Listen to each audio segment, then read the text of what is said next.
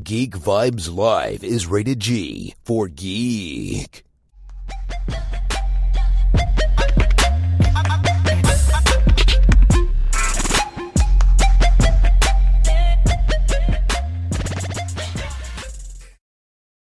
JPI, can we go ahead and start rolling, please? Tia, you will have our first question. Awesome. My name is Tia from Geek Vibes Nation. Uh, John Cusack, so awesome to be speaking with you. My mom was really stoked to hear that I was going to be talking with you today, as am I. Um, my question about your character in Utopia is he has some views that would be considered extreme. Um, do you think that that all stems from, say, a good place, or should we have been skeptical about Christie from day one? Well, the thing about this show is whatever you think you know about the characters by the last episode, you go, you end up down a different rabbit hole, looking at a, talking to a different Cheshire cat. So, um, but he is definitely um, a very, very committed futurist I guess you could say that. I would say so as well. Yes. I think maybe, um, you know, if anything, the dangers of utopian thinking are, are uh, in full display. Thank you so much for that. Yeah. Denise, you may ask your first question. Be sure to slate your name and affiliate. Hi, John. Denise Salcedo with Instinct Culture. So one of the things about Dr. Kevin Christie is that he's very twisted, but also manipulative. What was your no, initial? No, no, you don't think so. what was your initial reaction to uh, reading the script and reading the character? I thought it was just incredibly imaginative and twisted and dark and funny and scary and surreal. So um, it was really a, a, you know, you started reading and I started in the afternoon and I looked up and it was night and I drank two cups of coffee and I'd read the entire season. So I, I read it all in one sitting. Uh, so I, I, I, you know, as usual, you with, with Gillian's work, you you just you can't imagine what's going to happen next, and you think you got it figured out, and then you get surprised. So awesome! Thank really you. Fun, really fun to do. Thank you. Eric, you may ask your first question. Be sure to slate your name and affiliate. Hi, John. This is Eric Francisco with Inverse.com. Pleasure you. to speak with you. Uh, when we when we first hear the recurring question, what have you done to earn your place in this crowded world? It's innocent, it's directed towards children, and it's kind of, you know, oh, that's cute. We then later hear it asked to a serial killer, and it produces a chilling response. Uh, what do you think, uh, what about that question do you think sums up how Kevin Christie sees the world? I think it, uh, it comes down to um, if people are recognizing that they're facing existential threats, then um, they somebody is going to have to make choices, moral choices that are going to uh, entail a lot of people suffering and dying for the greater good. So you see it through kind of through history and stuff too. Like remember during the Vietnam War, um, Robert McNamara, I think it was Robert McNamara, one of those guys, but um, um, they said the question was how much evil do you have to do to do good?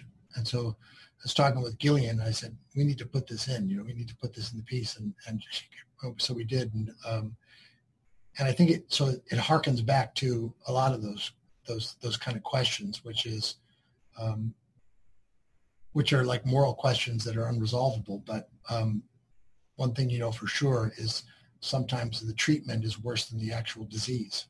So, you know, they, um, you know, so people genuinely thought back then that they were doing good by, you know, carpet bombing Cambodia, you know, because we got to do it to stop communism, right?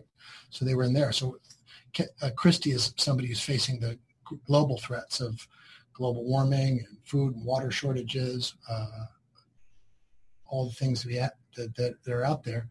And um, he's a someone who's willing to take on those kinds of moral questions, I guess. But it's hard to talk about it without giving it away, giving away how much stuff happens in it.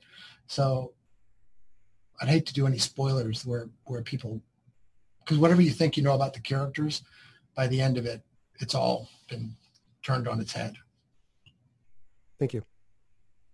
Dana, you may ask your first question. Be sure to say your name and affiliate. Dana Abercrombie, The Coalition. What I love about your character is that we don't exactly know where he is. He, in the sense of whether or not he's just a stone serial killer or he's this really loving and beautiful guy. And I love the kind of dynamic that you play. Can you talk about what you would say is his best and worst qualities?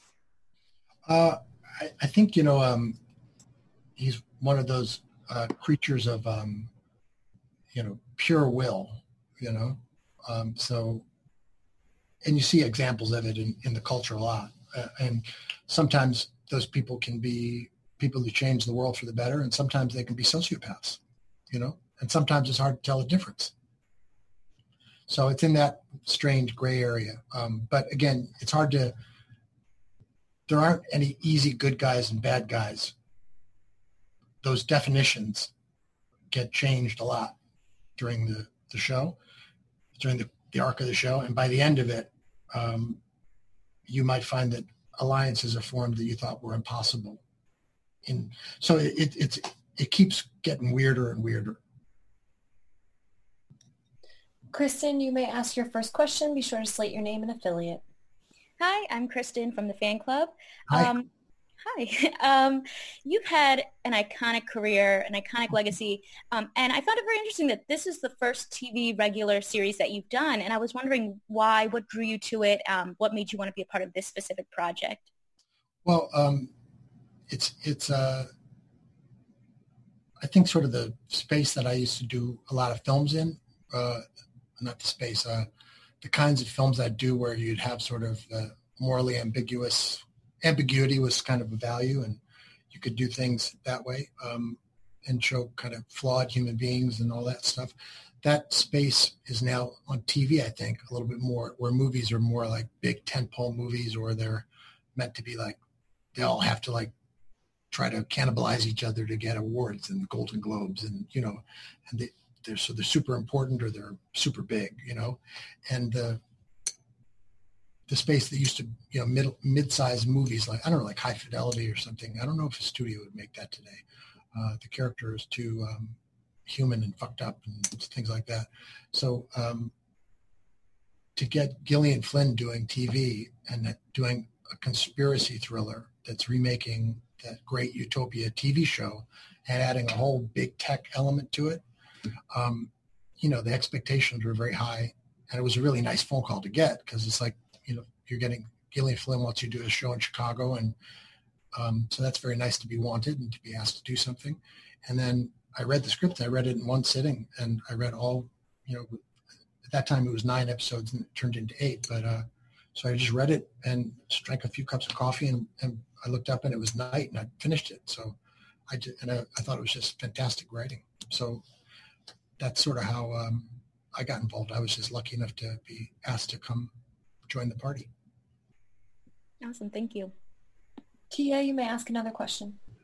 Yes, so um, we were all given the ability to watch the first seven episodes, and oh, none so of us have yeah, yeah. none of us seen episode eight. And I know you don't want to spoil anything, but I mean, what can we expect? Because it episode seven ended with quite a shocker. The um, eighth episode is amongst the craziest things I've ever shot, and that's and that's saying something because I've done some really weird shit. Um, but that that was that, that, was about as, as insane a thing as, as that I've ever shot. I can't wait. he um, it's a bit of a. He finally has a uh, um, heart to heart with um, Jessica Hyde, and oh. love is revealed. I don't. I'm getting, I'll get in trouble for saying that. I don't want to get in trouble, but that's awesome. I can't wait for that. Denise, you may go ahead. Awesome. So aside from your own character and looking at this more as a, from a fan's perspective, who, which other character do you really, really enjoy from Utopia or you think is very fascinating?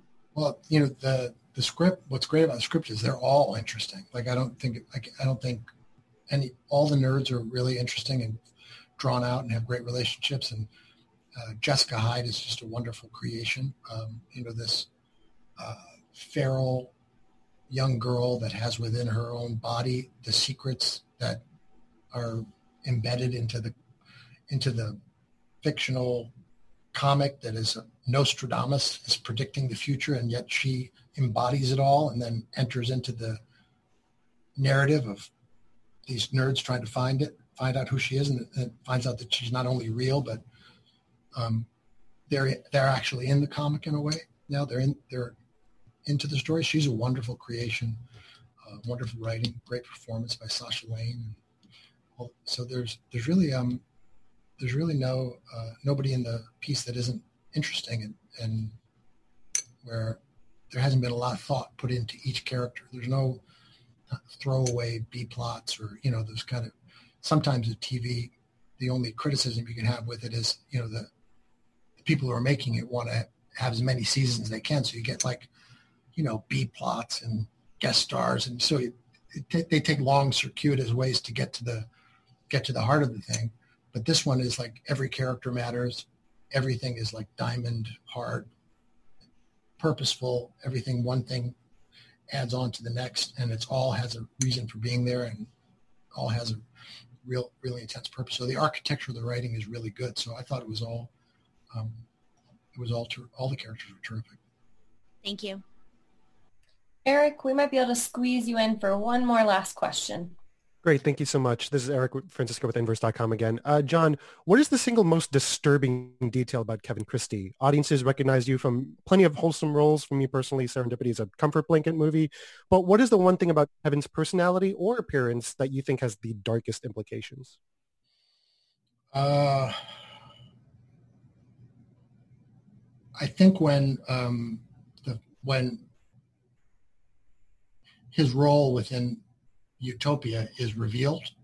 Um, what that revelation is has the uh, kind of most profound implications, and you know what um, what he's willing to do to achieve his goal, or what he's willing to do, uh, the sacrifices, or you know, kind of the Sophie's choices, kind of things that he thinks he has to do in order to create a livable sustainable future, he thinks there's going to be casualties on the way of that, and he's very uh, willing to do that. Um, and those types of people are, are, the people who feel that they can make those choices are um, chilling. Thank you. All right, all that is all the time that we have for this roundtable. Please be sure to check your email for the next uh, interview link. Thank you, guys. Thank you for your time. Thank, Thank you, John.